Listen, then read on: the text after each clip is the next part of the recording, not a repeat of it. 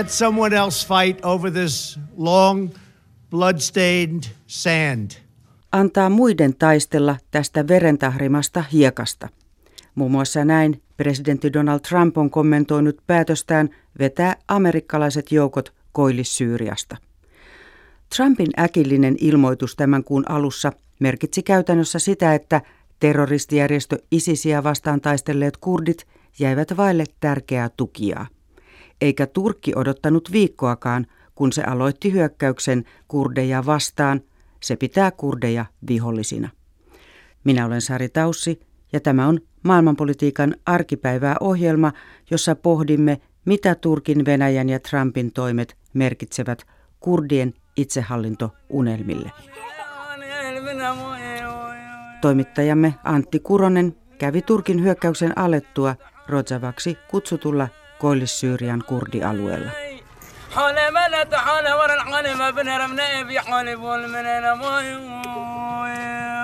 Koulun pihalla koripallottelineen vieressä on kuorma-auto. Kuorma-auton varjossa istuu toistakymmentä ihmistä, Mahmoud Alin perhe.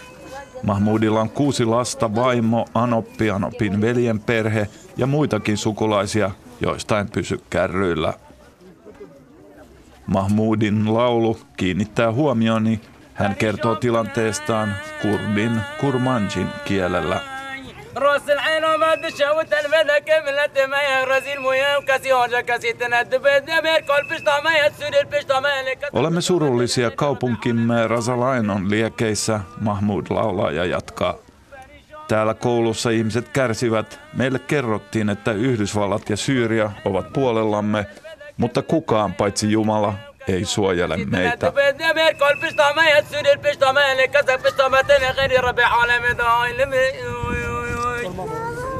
Mahmoud kertoo, että hänen sukunsa eli vain satoja metrejä Turkin rajasta Rasalainin kaupungissa. Mediassa puhutaan yleensä Rasalainista, mutta paikalliset sanovat Sarikani. Rasalain on kaupungin arabiankielinen nimi, Sarikani kurdin kielinen. أول شيء دست بكي هات سرمات هذه دري كي لك ديواري موان من يوم جهة دنيا وتركه kun Turkin hävittäjät ilmaantuivat taivaalle, lähdimme heti. Nyt talomme on pommitettu maan tasalle, Mahmud kertoo. Turkki miehitti Rasalainin kaupungin tuli tauon aikana. Miehitettynä se todennäköisesti pysyykin, nyt kun Venäjän ja Turkin presidentit ovat paiskanneet Sochissa kättä Syyrian kurdialueen kohtalosta. On hyvin mahdollista, ettei Mahmudin perhe enää voi palata kotiinsa – Turkin miehittämille alueille kurdit eivät ole tervetulleita.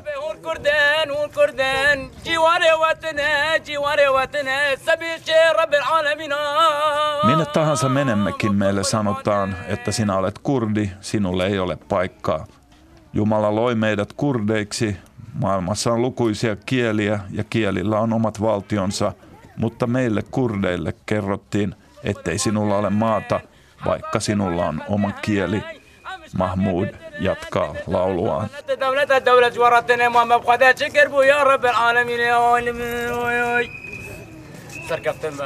Okay, thank you very much. Thank you.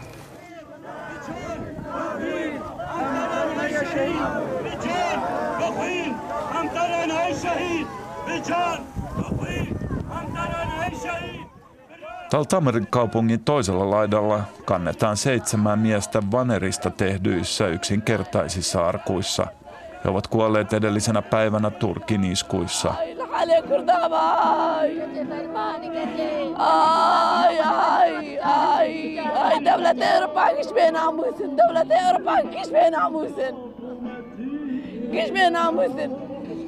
Euroopalla ei ole kunniaa, olemme yksin, nainen vaikeroi omaisensa arkun äärellä. Ajattelen, että kuolleiden lisäksi tässä ollaan todennäköisesti hautaamassa myös kurdien, paikallisten arabien ja kristittyjen unelmaa demokraattisesta autonomiasta. Venäjä haluaa, että Syyrian presidentti Bashar al-Assad ottaa tiukemman otteen autonomisen alueen hallinnosta.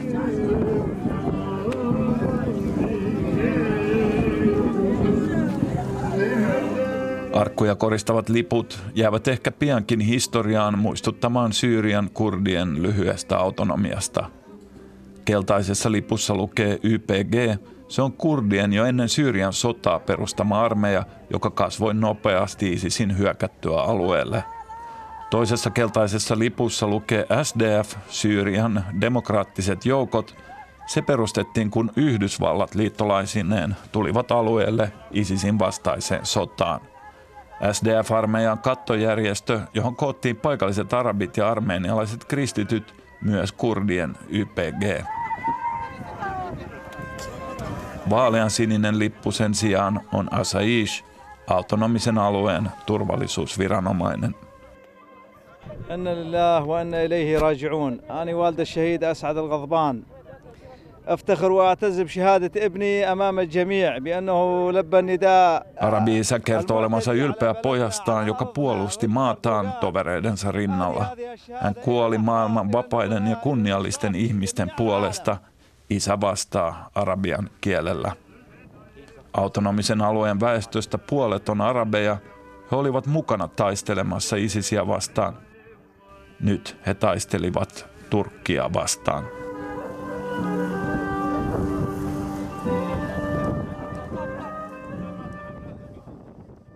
Studiossa ovat nyt Lähi-idän islamin ja kurdikysymyksen asiantuntija Seida Sohrabi. Tervetuloa. Kiitos.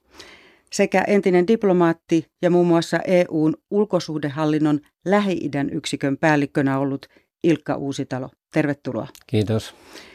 Edellä kuultiin tunteita Koillis-Syyriassa Turkin hyökkäyksen jälkeen. Seida Sohrabi, oma perheesi pakeni 70-luvun lopulla Iranin kurdialueelta ja seuraat kurdiasiaa laajemminkin. Mitä arvioit, mitä Turkin hyökkäys ja Turkin ja Venäjän sopimus mielestäsi merkitsevät kurdeille? Voiko puhua jonkinlaisen unelman päättymisestä? Mä en halua puhua sen päättymisestä, mutta tämä on, on iso este ja, ja todella niin kuin katastrofaalinen tilanne, koska tosiaan kurdien näistä neljästä valtiosta, niin kaksi neljästä on autonomisia alueita. Yksi niistä muodostui 90-luvulla tämä Etelä-Kurdistan, eli Kurdistan Regional Government, ja he on, on Irakin kaikkein rauhallisin alue, rauhallisinta aluetta. Myöskin sama Syyrian osalta, tämä Rojavan osalta, se on kaikkein rauhallisin alue. Siellä on naisten asemaa on, on parannettu, demokratia toimii ja paikallistasolla.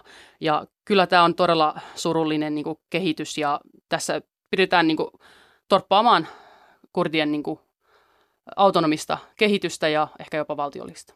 Niin, minkälainen hallinto sille Rotsavan alueelle on onnistuttu luomaan viime vuosina tämän vuoden 2012 jälkeen, jolloin se siirtyi Syyrian keskushallinnolta kurdeille Osaatko sitä tarkemmin sanoa? Joo, eli siellä on paikallistasolla tehdään päätöksiä äh, ihan ju- juuritasolla ja siellä on arvomaailma tai niin kuin arvopohjana toimii ekologia, eli ekologisuus, lu- luonnon luonnon kunnioittaminen ja luonto on ollut kurdeilla aina tosi tärkeä osa, osa meidän kulttuuria. Se näkyy meidän myös lauluissakin. Sitten myöskin naisten aseman, aseman korostaminen, se on ollut hirveän tärkeä ja se näkyy myös aseellisessa taistelussa. Esimerkiksi Kobanin taistelussa 40 prosenttia joukoista oli, oli naisia. Ja meillä on myöskin ihan Etelä-Kurdistanissa ja ollut ihan 1900-luvun alusta lähtien naiset että miehet osallistuneet. Ja sitten myöskin demokratia on niin kuin semmoinen tärkeä ja paikallisdemokratia. Ja se, mitä siinä on tuotu, niin ei vain kurdeja, vaan myöskin aramenealaiset ja arabit ja kristityt ja jesidit osallistuu tähän toimintaan. Mm. Niin siellä asuu muitakin ryhmiä kuin kurdeja. Ilkka Uusitalo, olet nyt eläkkeellä ollessasi jatkanut asiantuntijan tehtävissä muun muassa Irakin kurdialueella ja sinun oli määrä matkustaa tuonne Koillis-Syyriaan mm. juuri samaan aikaan, kun tämä Turkin hyökkäys alkoi. Miten kuvailisit sitä tilannetta siellä nyt? Mähän äh, kävin siellä kaksikin kertaa tuossa syyskuussa ja, ja piti mennä kolmas kerta juuri silloin, kun sitten Turkki aloitti nämä, nämä hyökkäykset. Siellä on, niin kuin tuossa aikaisemmin mainittiin, niin siellähän oli tämä itsehallinto viety aika pitkälle. Se ei tietenkään ollut ja ole ollut niin kuin, äh, täydellinen, mutta jos vertaa sitä, minkälaisia hallintomalleja on Lähi-idässä eri puolilla, tai vaikkapa esimerkiksi Turkin kurdialueella, niin, niin tämä Koillis-Syyrian itsehallintoalueelle, niin se oli selvästi edistyneempi monessa mielessä kuin nämä muut. Mutta tietysti tämä tilanne, mikä nyt on syntynyt, niin se on tietysti vaarantanut koko sen, koko sen kehityksen, mikä, mikä siellä on tähän asti saatu aikaan. Mm. Onko sillä laajempaa merkitystä mielestäsi kurdeille tuolla alueella muuallakin kuin Syyriassa?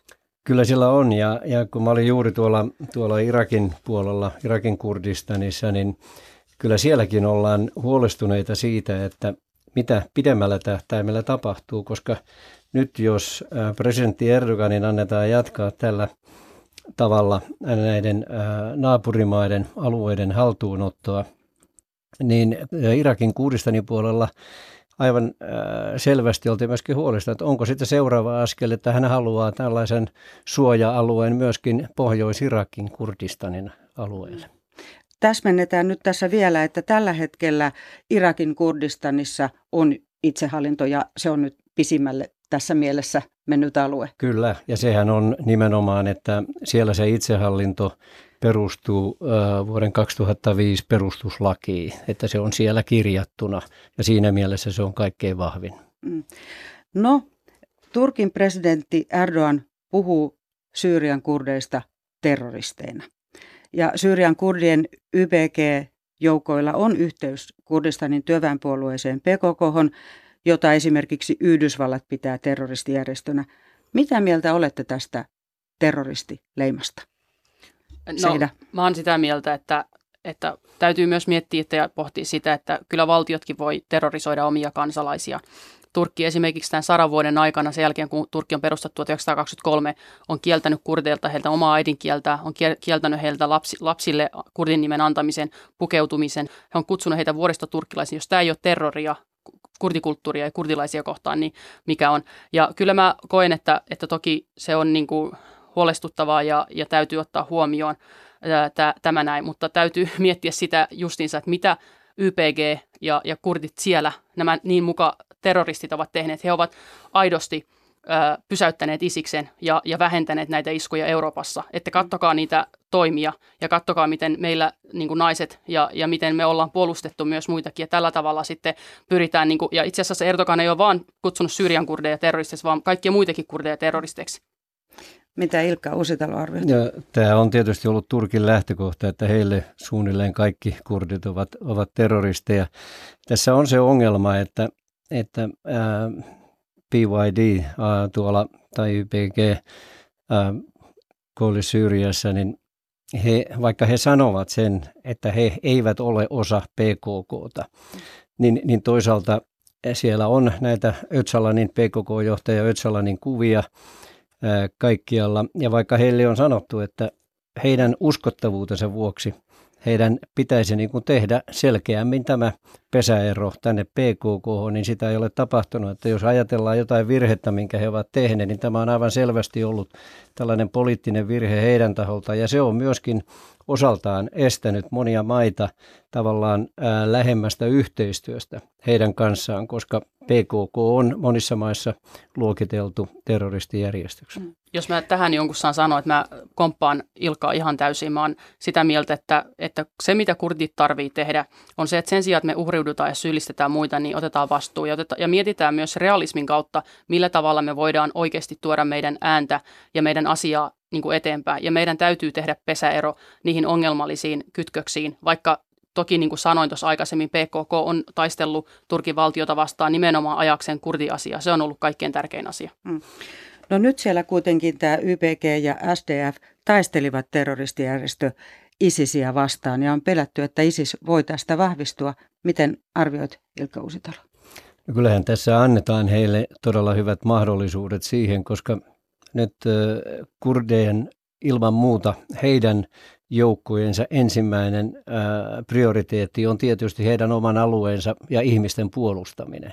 Ja siinä mielessä esimerkiksi näiden vangittuina olevien isistaistelijoiden ja, ja heidän omaistensa ne, niiden leirien vartioiminen, joissa heidän omaisiaan pidetään, niin se tietysti on toissijainen.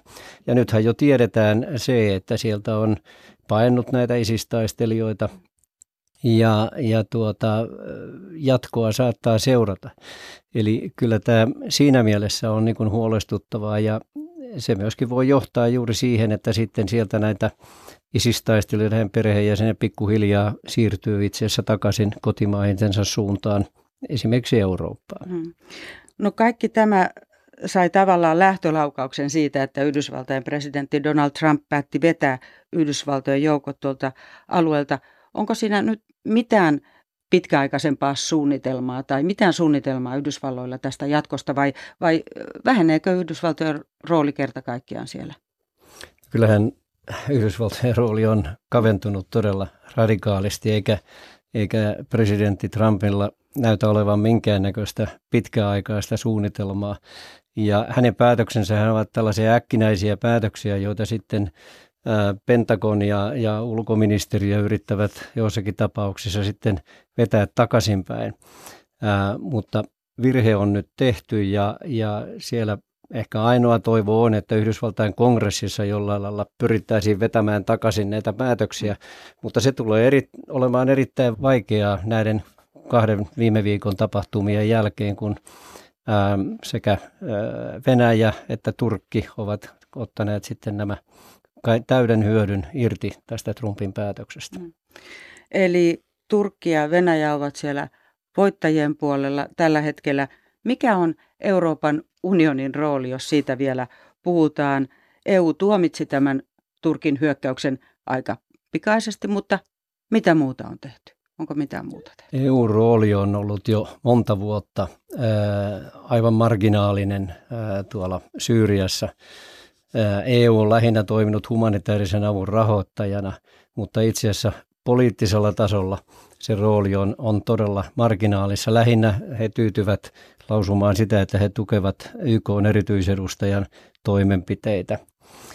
Ja äh, esimerkiksi tämä tuomitseminen, mikä nyt äh, tapahtui vajaa viikko sitten, niin sehän oli kuitenkin hyvin laimea Siinä tuomittiin kyllä nämä tapahtumat, mutta minkäännäköisiä konkreettisia toimia Turkkia vastaan ei, ei esitetty. Ei myöskään selkeästi sanottu, että tämä Turkin hyökkäys alueelle aivan samalla tavalla kuin reilu vuosi sitten tapahtunut hyökkäys ja Afrinin alueen miehitys on kansainvälisen oikeuden ja YK on peruskirjan vastaisia. Mitään tällaista ei, ei näissä sanottu koska EU edelleenkin pelkää tätä pakolaiskorttia, mitä Erdogan jatkuvasti vilauttelee. Ilkka Uusitalo, puhut tässä nyt entisenä EU-diplomaattina ja kritisoit Euroopan unionia. Siis ei saada suoraan sanottua sitä, että Turkki on miehittäjä. Onko näin? On, on näin. On valitettavasti ja on todella valitettava, että entisenä EU virkamiehenä joudun tällaista sanomaan, mutta tuota, näinhän se on. Eihän Afridin hyökkäystä ja, ja, ja miehitystä EUn taholta millään tavalla kunnolla tuomittu. Ja se edelleen jatkuu ja tuossa aikaisemmin on mainittu, mitä kaikkea siellä tapahtuu.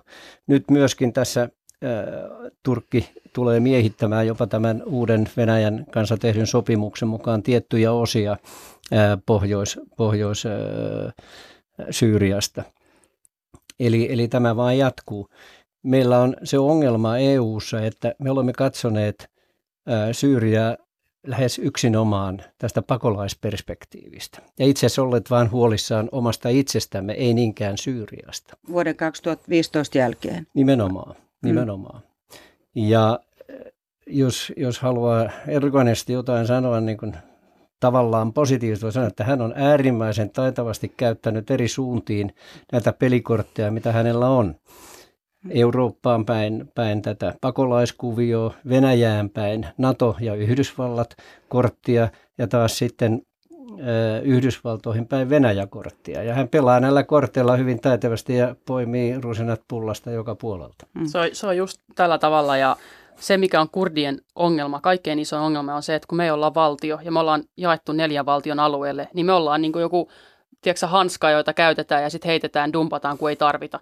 Mutta se hanska tai se, ne kurtit kyllä muistaa, ketkä on pettäneet. Ja meillä on se sanonta, että ei muita ystäviä kuin vuoret. Ja mä todella toivon, että EU nyt oikeasti miettisi, ei vaan niin kuin, niin kuin sen lähiden tilanteen kannalta, vaan omankin tilanteen kannalta, että miten tästä eteenpäin, koska tässä on mun mielestä siis tämä koko kehitys, mitä maailmanpolitiikassa on tapahtunut, tapahtunut on todella niin kuin huolestuttava kehitys.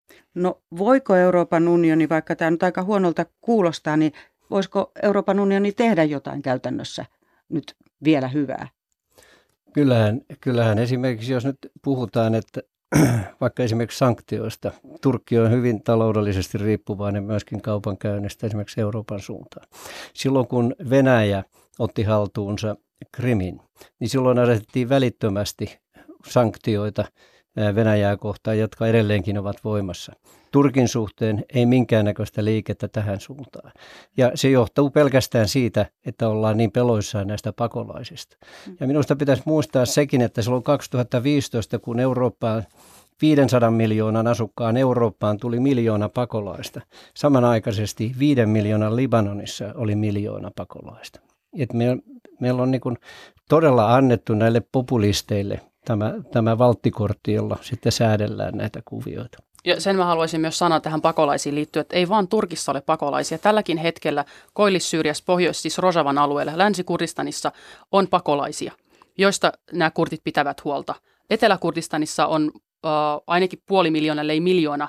Ja nyt sieltä on niin kuin, tulossa kurdipakolaisia sieltä Syyrian puolelta toiselle kurdialueelle Arabien tieltä, että arabipakolaiset pääsee Turkin mukaan sinne asuttamaan kurdien maita. Hmm. Miten realistisia nämä Erdoganin uhkaukset lähettää pakolaisia Turkista Eurooppaan ja toisaalta tuonne nyt vallatulle alueelle Koillis-Syyriassa ovat? no se, se jää kyllä vielä, vielä nähtäväksi, millä tavalla tämä, tämä niin kuin käytännössä toteutuisi, koska nyt kun hän puhuu näiden pakolaisten siirtämisestä, niin on myöskin muistettava se, että suurin osahan heistä on muualta Syyriasta, eikä suinkaan näiltä alueilta. Eli tässäkin olisi selvästi kyse kansainvälisen oikeuden vastaisesta tämän Pohjois-Syyrian alueen väestörakenteen muuttamisesta, jolloin tuodaan sinne ensin on ajettu pois sieltä varsinaiset asukkaita, sitten tuodaan muualta ja sitten muutetaan se väestörakenne. Demografia muutetaan, kyllä. Mm. Niin, että kaiken kaikkiaan tämä akuutein pakolaistilanne on siellä alueella, eikä tällä hetkellä suuntaudu Eurooppaan. Joo. Kyllä. Haastateltavina edellä olivat muun muassa EUn komission edustuston päällikkönä Irakissa ollut Ilkka Uusitalo sekä kurdikysymyksen asiantuntija ja kolumnisti Seida Sohrabi. Näihin arvioihin päättyy tämänkertainen maailmanpolitiikan arkipäivää ohjelma. Ensi kerralla menemme Skotlantiin. Kuulemme minkälaista sytykettä sekava Brexit-vääntö on tarjonnut skottien itsenäisyysajatuksille. Nyt kiitos seurasta.